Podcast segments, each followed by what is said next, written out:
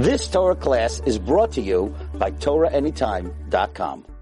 Everybody to Journey of Life number three, and let's jump into this. So we're basing our shiur on Reb Chaim Kanievsky sefer called Arches Yeisher, and this topic is a topic that you might think is exclusively for men, but the more we delved into this over the last little bit, I think the more we're going to expand this out to really include everybody. So this concept, we're skipping a little bit in the book, but this concept, the topic tonight, is a topic that Reb Chaim calls hafoch ba v'hafoch ba dekula ba. That if you delve into liman ha-Torah, like if you delve into Torah, the more you delve, the more you find the dekula ba, that everything is in it. Now, Reb Chaim Kanievsky's life, just before you get into like the actual shiur, Reb Chaim Kanievsky's life, it was known that his whole day, his whole life, surround like was surrounding the idea of limud Torah, of learning Torah.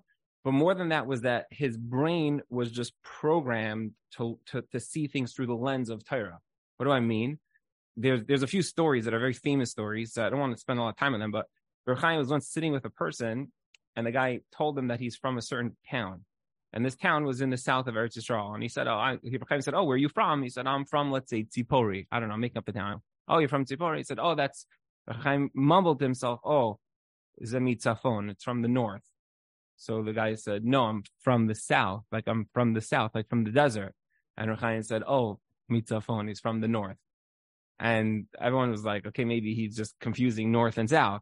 And then afterwards, when this person left, somebody turned to one of Reb Chaim's sons or grandsons and said, why did he keep saying that this guy's from the north? The guy kept saying he's from the south. So he said he was quoting um, in Navi, it, there's a certain place and it says, Mitzipori Mitzafon. That in Navi, it quotes this exact name of this town. And over there, it says Mitzafon, it's from the north. So Reb Chaim was talking to this guy who happens to be from the south. Reb Chaim was like saying to him, like, yeah, Mitzipori Mitzafon, like, yeah, you're from the north. Like he was just, it was a cute way of like, he heard words and the words just translated into like, where is this in the Gemara? Where is this in the Tanakh? That was just literally how he saw the entire world. There's a very famous story of a guy who came to him whose leg was really messed up and he needed to have surgery. And Reb Chaim told him that he should go ahead and learn the parak of Ketzad HaRegel. The pasuk talks about Ketzad HaRegel. How does a regel, how does a foot, you know, do damage? It's a whole sugya. And Reb Chaim said, go learn that and you'll be fine. And he said, what do you mean I'll be fine? The doctor said, I need surgery. And he said, just learn Ketzad HaRegel, you'll be fine. So the guy said, but the doctors said, I need surgery. He said, and it's a, there's a video of this. Reb Chaim said, the doctors know what's in their head, but I'm telling you, if you learn Ketzad HaRegel, you'll be fine. Just go learn Parak Ketzad HaRegel. You're not going to need surgery. And the guy went home and he mastered the Parak in Gemara of Ketzad HaRegel. And he went back to the doctors and there was nothing, like his foot was totally fine. It was totally healed. And Reb Chaim was like, yeah, I told you. It was, that's because they see on the scans. But I'm telling you that like, if you look, look in the Sugya, the Sugya is Ketzad HaRegel. Ketzad HaRegel means that your foot will work. So Reb Chaim saw the le- the world through the lens of Torah. And I think, I will argue, that for us, mere mortals, it- it's much harder to do that. And and maybe, maybe, you know, we can try, at least in a certain sense, to tap into a different side of what I will call hafoch ba v'hafoch ba, which is as follows. So first of all, there's an, an interesting story of, I think I've said this before, but it's worth repeating, with Rebbetzin Elyashiv, that there was a man who came to visit Rav Elyashiv, and he was wearing a tie. And she looked at him and she said, you're wearing a tie. And he said, yeah. And she said, you know, a tie is an interesting beged, because if somebody wears a, a beged and it gets a hole in it, then a beged is makabel tuma. But if it gets a hole, then it becomes not a beged. It's not makabel tuma. If you put on a patch, then it becomes like it's fixed, and, and then it is makabel tuma. But a tie, you never see people wearing a tie that has a patch. So it would seem to me that lahalacha, if somebody's tie rips and then they put on a patch, that it would not be makabel tuma. And she's, he's like, huh? Like, like this woman, she saw halacha. Like she didn't see clothing, she saw halacha. She saw things through that lens. I think even that level is probably too high for most of us. But I'm going to take it down maybe to our own certain side of things. So Reb Chaim talks about in this book how you should just recognize that in your everyday life, you should know there is chachma. You're surrounded by chachma. Whether you're a doctor, you're an accountant, whatever you do, you should know that you have chachma in your day. And that chachma could be what you perceive as secular chachma. It could be psychology. It could be anything. And you should know that hafoch ba v'hafoch ba. If you delve deep enough into the Torah, I guarantee you, you will find real chachma for your life, and it will apply to your life, and it will help your life, and it will help you get through your every your everyday. You know, when your kids, I remember when I was taking math, when I was in ninth and tenth grade, it just was like not computing in my brain. I always blamed it on the teachers, but like it just it just was not working, right? Years later, I'm an accountant. That's, my, that's literally my job, right? But but so many times, I can tell you that I've been learning Gemaras, and there's Gemaras in Sukkah like this, Gemaras in, in Erevin like this, where they talk about circle and circumference versus radius, right? Versus the diameter. You know, the the the circumference of a circle is three times the diameter, right? This is literally pi, three point one, right? three point one four.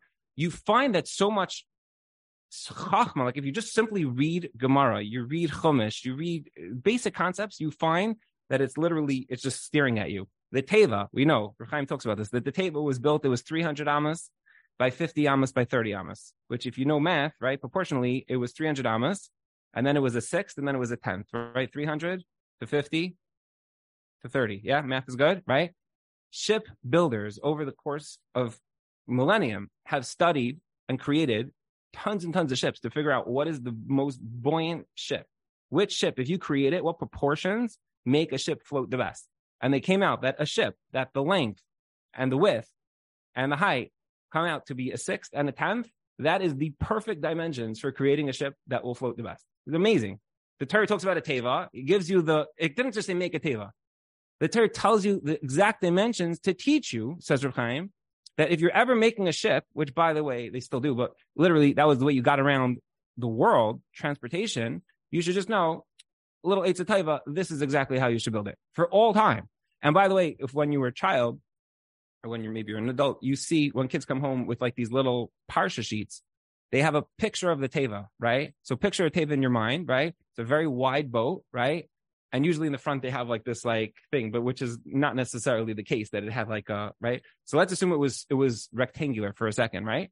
If I asked you in your mind, tell me, where is the door to the teva? Where is it? Picture it. Where is it? Usually what you see is this massively wide boat, because it's a picture of a bunch of Hasidic men getting into the teva, right? And then you see a whole bunch of like hooligans that are surrounding the teva with like their pitchforks because they were trying to stop Nut from getting into the teva, right? And you have the animals running up this massive ramp, right? The animals are running, right?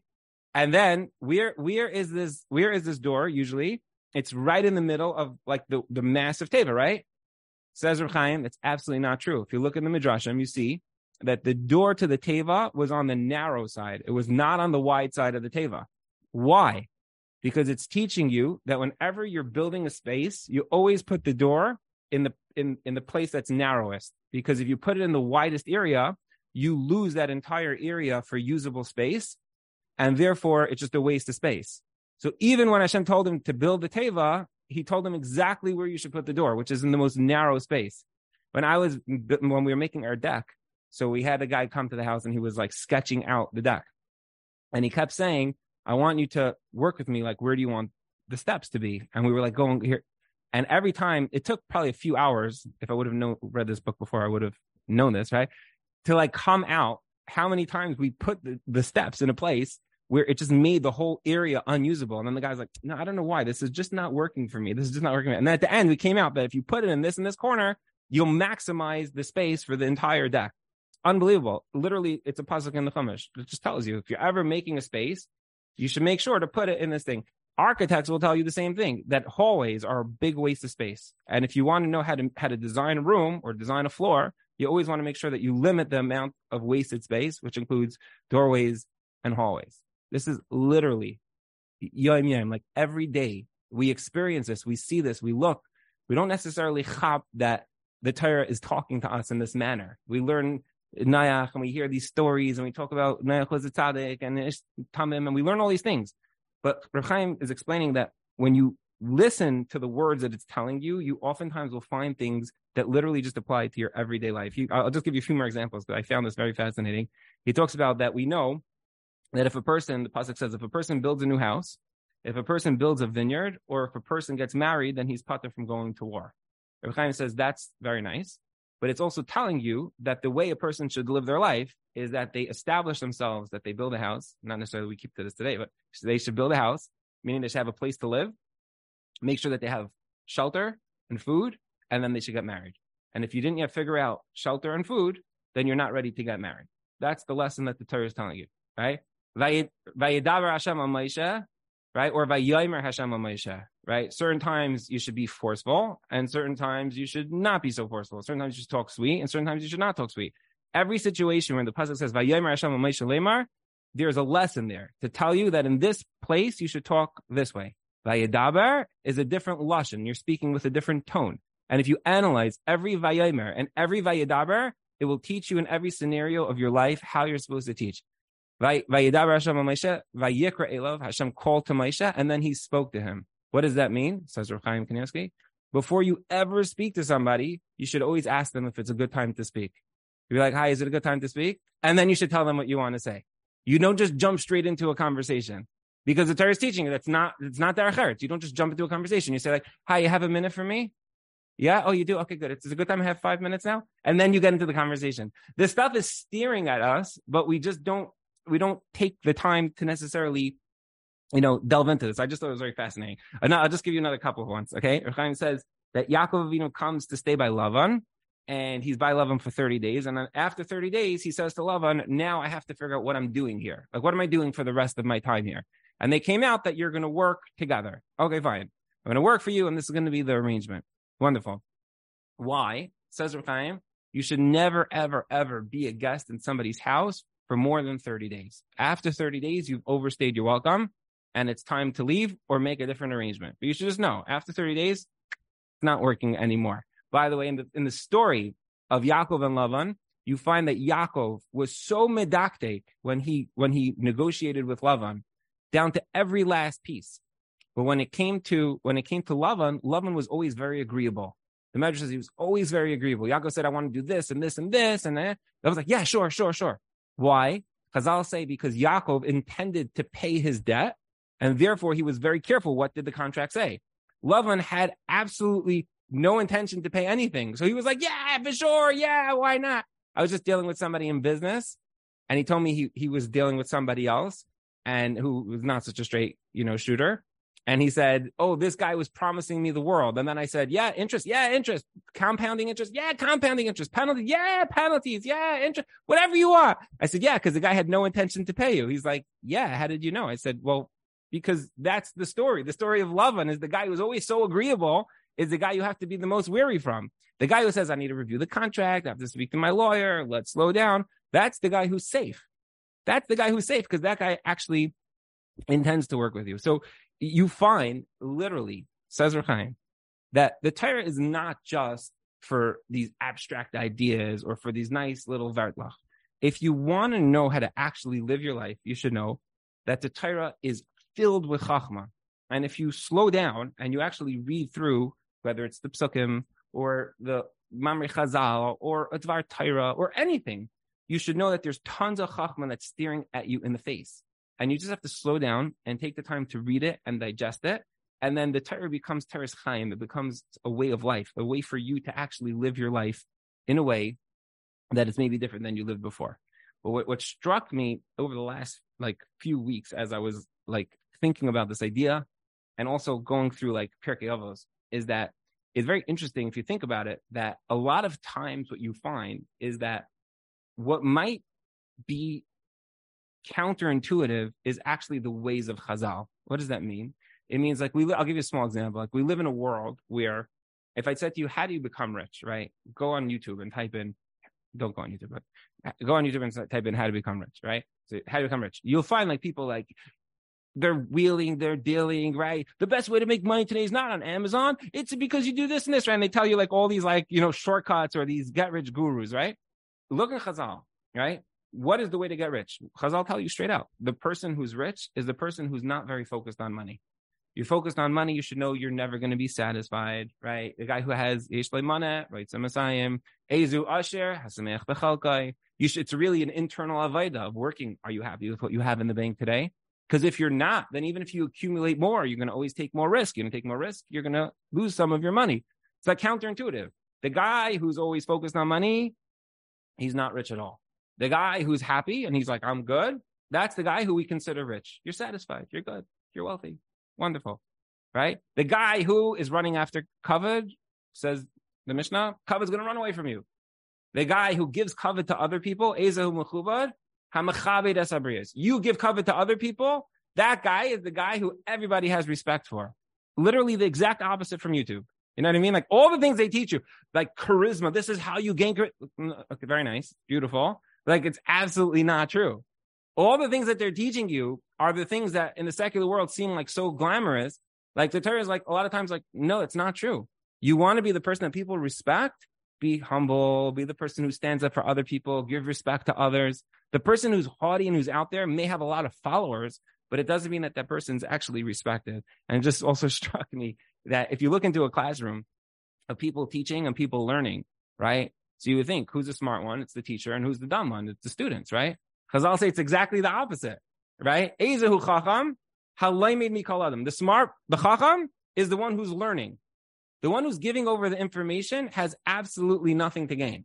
The one who's giving over the information can be potentially dumber than the person who's getting the information. Because the one who's getting the information is soaking up, they're open, they're willing to learn.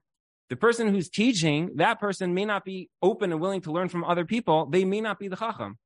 It's interesting that Chazal, oftentimes you find the things that you think are just intuitive, oftentimes are not intuitive. I remember when I went to learn by Rabbi Yisrael Berkowitz in Eretz Yisrael, and I came into him and I told him that he gives you a three, basically gives you a three-minute meeting. That's your interview, the three-minute meeting. And he says, why should I take you into this kollel? So my goal at that point was to be in kollel for maybe a year, maybe year, year and a half, I don't know, something like that. And we'll see where life takes me. Like, we'll go from there. My family is in accounting. So the goal was that I was going to one day become an accountant. He asked me, he said, why should I take you into this kollel? So I said, well, my family's in accounting and one day I'm going to become an accountant. And he's like, really? Then this kollel is not for you. We don't teach accountants in this kollel. We teach people that are serious about their learning. So I said, okay, fine. Okay, fine. I hear you. You know, if you have such a great product, you'll sell it to me. But fine, for the time being, I'm not an accountant. I'm one hundred percent here, ready to sit and learn. No problem. I was there for almost five years. And at the end of the fifth year, I was ready to not become an accountant. I was ready to just stay in Eretz Yisrael. I even asked him, Mashayla, if I could keep one day Yantif, because we stayed for a few years straight. We didn't go home for Pesach. I said, I'm ready to stay. And Rabbi Berkowitz said to me, no, no, I'm sending you back to America. I said, back to America, but I'm ready to like give up and not become an accountant at all. He said, no, no, no, no, you, you have to become an accountant. I was like, five years ago, you told me I should not be an accountant. And now you're telling me that like I should be an accountant? And he's like, yeah, while you were here, you had to not be an accountant because or else your head would be in fifty places and you'd be taking all these, you know, accounting courses. You need to be here. You're learning. But when you go back to America, then you have to have your base. That will be like your base, your parnasa, your day-to-day thing. And then you'll do other things. That's how you'll be matzliach in America. It's like, one second. It's like, this is all counterintuitive. And the key, I'll tell you the key. The key is, is that at the end of the day, when when you see something very shallow, it it, it sparks, it glitters. You want to grab onto it. But when you delve into something, and I think this is the key to hafoch ba v'hafoch ba, when you delve into something and you think about the pnimius of that thing, that's when you're able to like really get like, like the diamond that's in the rough. Meaning to say, the intuitive thing is grab something. The intuitive thing is you want to be respected. You have to dress a certain way. You have to carry yourself a certain way. You want to be rich. You have to do a certain thing. That's like the fast answer to things. But when somebody explains to you that wealth, riches, yeah, there's a lot of people that are wealthy, but they have no menucha. Mar b'nachas and mar b'daigas, right? They explain to you the sugya of wealth. They explain to you the sugya of, of, of respect. They explain to you the sugya of a relationship. They explain to you when to yell and when to be calm, when to bite your tongue and when to say something, when to stand up for yourself and when to let something slide. This is a sugya. It's not something that's just like, oh, you know, everybody just be mavater and everybody just, you know, blindly follow the leader. And no. You stop and you think and you you digest this like a sugya. And one of the things that I found learning by Rabbi Berkowitz was that everything is a sugya. Chinuch habanim is a sugya. Hilchos Shabbos is a sugya. Raising your family is, is a sugya. Feeling good about yourself, confidence, is a sugya. And if you stop and you think and you're you're ready to like be mevatel yourself to the sugya, at the end you will find that everything makes sense. And then let's take this to the next level. There's a concept. It's funny. I was just learning a Gemara in Erevin, and the Gemara says literally a lot of ideas which correspond to this concept of hafoch ba hafoch ba. And I thought it was just very beautiful. The Gemara says we're familiar with the song, but it's really a pasuk, right? Ki karav elach, ki karav, right? We're not going to sing it. Ki karav elacha hadavar ma'id b'ficha ubilvav chalasei. So when is something ki karav elacha hadavar ma'id? When is something close to you?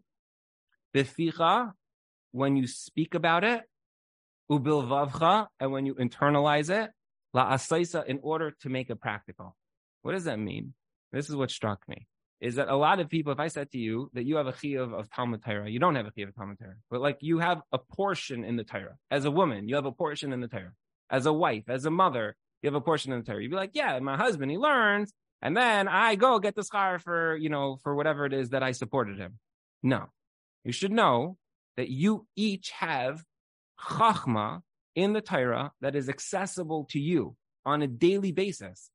And if you walk around and you talk about ideas and you digest those ideas and those ideas become a part of you, b'ficha ubilvavcha la'asaisa, it becomes a way that you raise your children, a way that you that you set up your homes.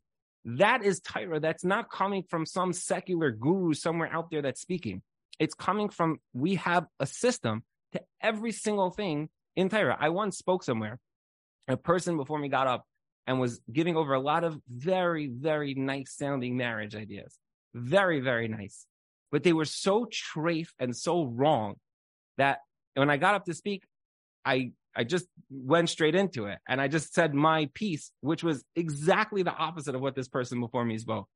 And the people in the crowd were looking at each other like, what's going on over here? Like, this guy says A and then this guy says B. At the end, the, the, the speaker before me came over to me and said, Where where'd you get this idea from? Like, it's exactly the opposite of John Gottman and Sue Johnson, and oh, he's quoting all these people. And I said, really? I mean, I don't know. This one's based on the Steipler. This one the Chazon Ish said. This is based on a Ramban. This is a Rambam. He's like, but Sue Johnson said this. I was like, what are you talking about, Sue Johnson? Like, we have a Rambam. You know what I'm saying? We have a Ramban.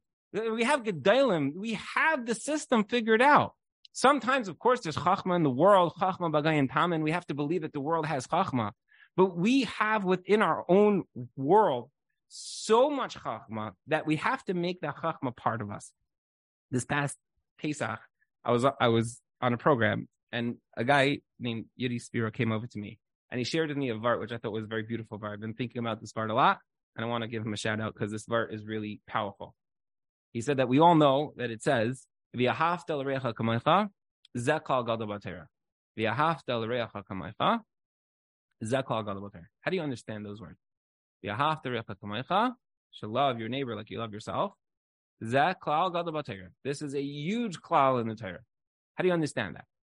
I think most people would understand that what it means is, is that that loving your neighbor like you love yourself, meaning having a relationship with somebody else, is basically the essence of the Torah, right? Who said these words, by the way? Rabbi Akiva, right? And we're all familiar with Hillel, that when the guy came to Hillel and he said, I'll be Megayer if you te- teach me the whole Torah on one foot, what did Hillel say to him?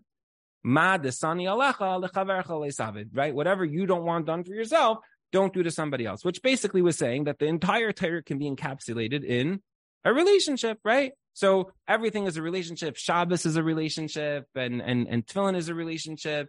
Everything that you see in the Torah ultimately is a connection to Hashem. The way you dress, the way you feel, everything is a relationship.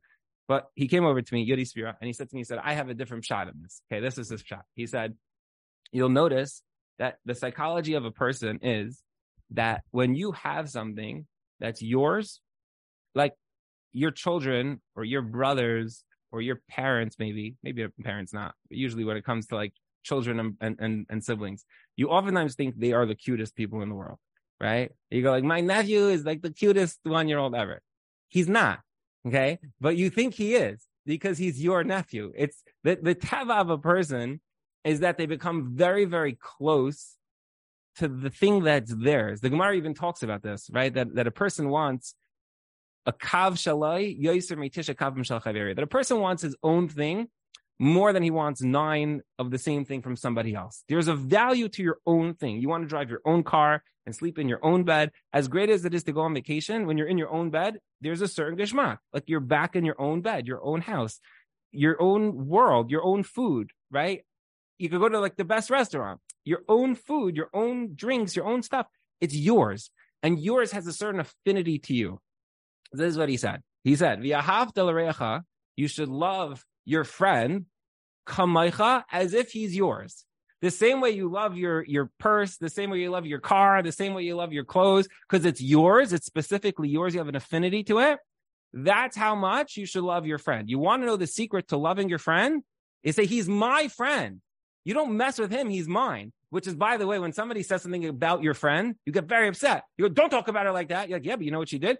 Doesn't matter, right? You all of a sudden, you stand to their defense because it's yours. It's your friend, right? As if it's yours. This is the klal gadol of acquiring Torah. You want to know how you acquire Torah? You take an idea and you make it yours. Like it's yours. It's your idea that you make it yours and you internalize it and you think about it and you chew it over. And once the idea becomes yours, it has a certain geschmack, a certain chavivas. I remember the first day that I went to check out Rabbi Berkowitz's Kyle. I'll go back to this. Rabbi Berkowitz gave a shir. And every day he would give three shiurim. He would give halacha shir in the morning, hashkafa shir in the afternoon, and then a, another halacha shir right after that. And in the hashkafa shir, on the first day, I remember Rabbi Berkowitz said, he said, I want, I want you to know, this is based on a maral, I want you to know that in life, there's a huge difference between giving and sharing. This is what he said. There's a huge difference between giving and sharing. When you give, usually you give, and then there's the end of the there's the end of the pasuk. You just say Hatzah Harava. Somebody comes to your house, you give them tzedakah. You give, you say goodbye. When you share, if you watch two kids that are, let's say, on a playground, and one of them says, "Can you share with me?" The kid could either give, right, or he could sit down with him. And he could put the bag between them and he could say, what's mine is yours. I'm sharing with you. This is now ours. And the two of them are eating out of the middle, but it's joint. It's me and you are both eating the same snack. You don't even know after a while whose whose it is, who brought it to school that day. That kid, that second kid, he's not giving. That kid is sharing. And a kid that shares will have a friend for life. A kid that gives, a lot of people are going to take advantage of him or he's going to grow resentful. That relationship is not going to get to the level of somebody who shares. And Rabbi Berkowitz went on to talk about how in marriage, there's a difference between giving and sharing. And you should never, ever give your spouse. You should always share with your spouse. Your, your, your spouse says you don't give them time. You share the time. You make it that you want to do it. It becomes yours. It becomes joint. It becomes a marriage idea. You don't ever give your children. You sit down with your children. You talk to your children. Every single thing in life can be broken between givers and sharers. And the relationship between those two is as far as night is from day. That was his idea. I walked out. I was like blown away. I said to my wife, we need to take this idea and apply this to every single thing we ever thought we know in our life. I want to digest this with you. What does it mean to be a giver versus a sharer? A giver versus a sharer. How do I give to you versus sharing with you? How do we give to our children versus sharing with our children? This idea for the last like sixteen, seventeen years of my life was like spinning through my brain. This is one of a thousand ideas that that he would present on a silver platter every single day. It's all there. The Torah is there for the taking. There's so many ideas that every single person has a chiyuv, a chiyuv to tap into. Do you have to open a Gemara? No. Do you have to open a Mishnayos? No. If you're a woman, you don't have to do those things. But but but the chelek of the Torah, the idea of how to be a mother, how to be emotionally regulated, when to raise your voice, when to be calm, this is this is spelled out over here. Yes, there's psychologists. Yes, there are secular books. Yes, of course, there's a lot of chachma in the world. But if you want to know where it really lies, there is so much chachma that is staring at you right in the face, and it would be worth it for a person to delve into this. And I'll just end with one last concept. It's actually cute because this idea was a kasha that I had. And I had this like this kasha for many years. And then I heard Reb Berkowitz ask this kasha and give an answer. And I was like, this is why it's so beautiful to learn by somebody like him, because a lot of the things that you think of in the back of your mind, not only did he think about it, but he gives you such a potent answer. His kasha was as follows, is that we know, we learned it recently, that the halacha is, is that a navi shakar, a navi who lies, we know that he's chayiv misa. So what does that mean? It means a guy gets up and he says, I had a nevuah. What was your nevuah? Nevuah is that tomorrow there's going to be a thunderstorm. Comes tomorrow, it's a beautiful sunny day, right? We say, oh, you're a Navi Sheker. We take you and we kill you. The kasha is, that guy just seems like Looney Tunes. Wakes up in the morning, he stands on a soapbox, takes out a microphone, and he says, everybody should know it's going to rain tomorrow. And then it doesn't rain. That guy's not a Navi Sheker. He's just, he's just out of his mind, right? He's crazy. He's just a liar. Either he's a, a prankster or he's a liar. Imagine if you took every person that told a lie who predicted something wrong and we killed them. You'd be like, what's going on over here? That can't be what the Torah is saying. So how do we differentiate between a Navi Sheker and a person who just simply lies? That was the kasha. So I was thinking about this kasha for a long time. And then one day, Berkowitz is giving a shir, and he asked this kasha. And he says, Rabbi Isai, let me explain to you the difference between a liar and somebody who's a Navi Sheker. He's, a liar is a person who simply lies. A Navi Sheker is a person who has nevuah. What does it mean to have nevuah? To have nevuah, a person has to become so shakua, so integrated with the words of Hashem, with the feelings of Hashem. They have to get into a certain mind frame where they're literally, they're dreaming of Hashem. They're dreaming visions. That becomes like you're seeing a vision, you're hearing voices, and then you have to decipher what that what that message is, which is why the Nevi'im would oftentimes, well, oftentimes say, right, in my Mara, like in this, in this vision, I saw this, and in this vision, I saw that. What does that mean? It means I am so drinking Hashem, I am so smelling Hashem, I'm so thinking of Hashem, that everything that goes through my brain is Hashem. And I felt and I saw, and this was the feeling that I had. Such a person is a Navi. You have Nevuah. Today we don't have Nevuah, but that was what they used to have. Like on a smaller level, like Reb Chaim Kanievsky, it's known that he once went to sleep and he woke up and he said, I'm ready to make a siyum. Siyum, you just fell asleep. He said, I, ha- I went to sleep and I dreamt through the whole Masechtas Brachos. I'm ready to make a siyum right now, right? His whole brain was learning. So he's sleeping. He's dreaming about that. that. That's what goes through your mind. It's the only thing in your brain. That's a Navi. A Navi Sheker is somebody who does have Nevuah, meaning they are very dialed in to Hashem to a degree, but they also are dialed into Netflix and this and whatever. So all of a sudden, their brain waves are getting a little warped. So what happens is they're having visions, but those visions are totally off. So they see a storm and they say, oh, there's a storm coming tomorrow. No, that wasn't the Nevuah. The Nevuah was, was that there's a proverbial storm or that there's something else going on. And therefore, they're verbalizing things, which shows that within your Nevuah, you're tainted. You're not seeing things that, with the clarity that a Navi needs to have. That, you're Chayav Misa. So he explained that idea, and I was like, well, that's very powerful. But besides the answer, I just want to end with this idea, is that what does it mean to have, let's call it Das Taira, or to ask a Shaila and get like answer? The answer is, is that a person's Avaida, I'm going to I'm going to argue this is not just for men, this is for men, women, and children. A person's Avaida is to become saturated, saturated, not with Divrei Taira, like a Vertel or a Vart, but with things that are actually like the Ficha Ubilvav Chala Asaisa.